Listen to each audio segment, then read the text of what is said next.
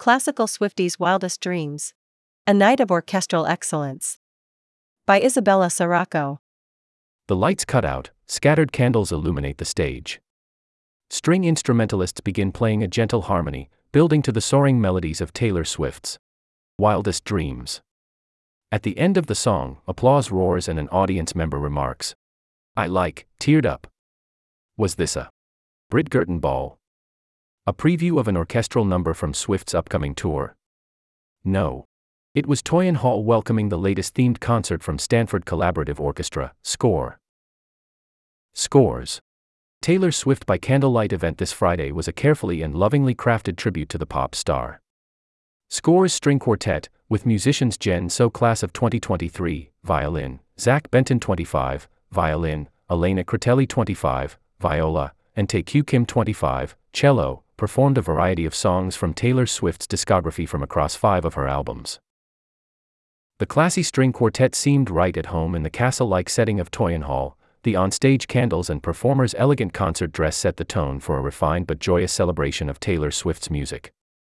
By the end of the night, an audience sing along number of You Belong With Me got a standing ovation from the packed hall.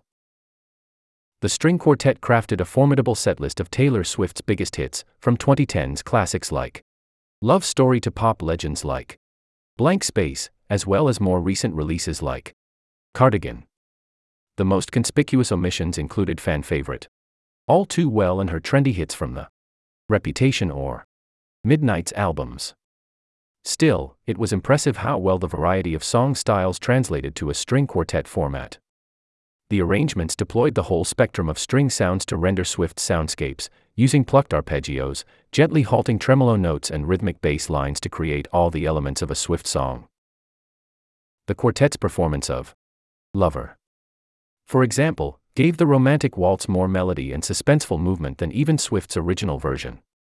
So sweeping and gliding notes on the chorus made the song's sentimental tone more weighty and lovelorn in an incredibly satisfying way.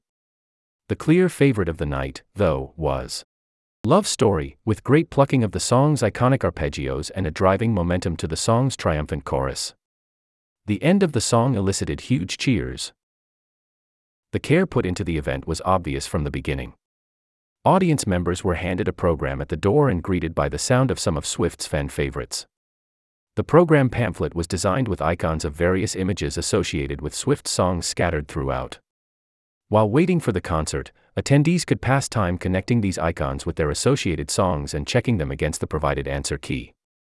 The Easter egg hunt had a good mix of easier trivia, the scarf, 4. All too well, and more difficult challenges, the football helmet, 4. Stay, stay, stay. MC Verdon Shaw 25 cracked a number of Swift related jokes between pieces, getting the audience laughing. Shaw gave a comedic Shakespeare impression introducing Love Story that was a hit with the crowd.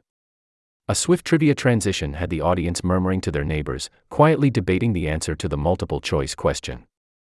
As the concert closed, fans yelled, Encore clearly wanting more music and fun.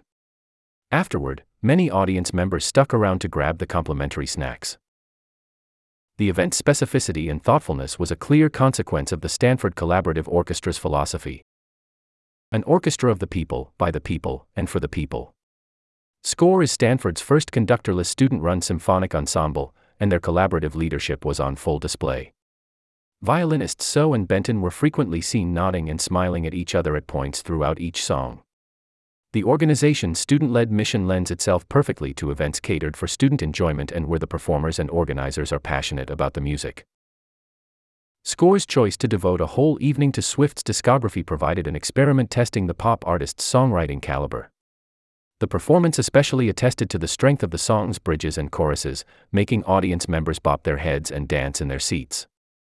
Even without the superstar's signature lyrics, the instrumental performance made it clear that Taylor Swift can write a damn good melody.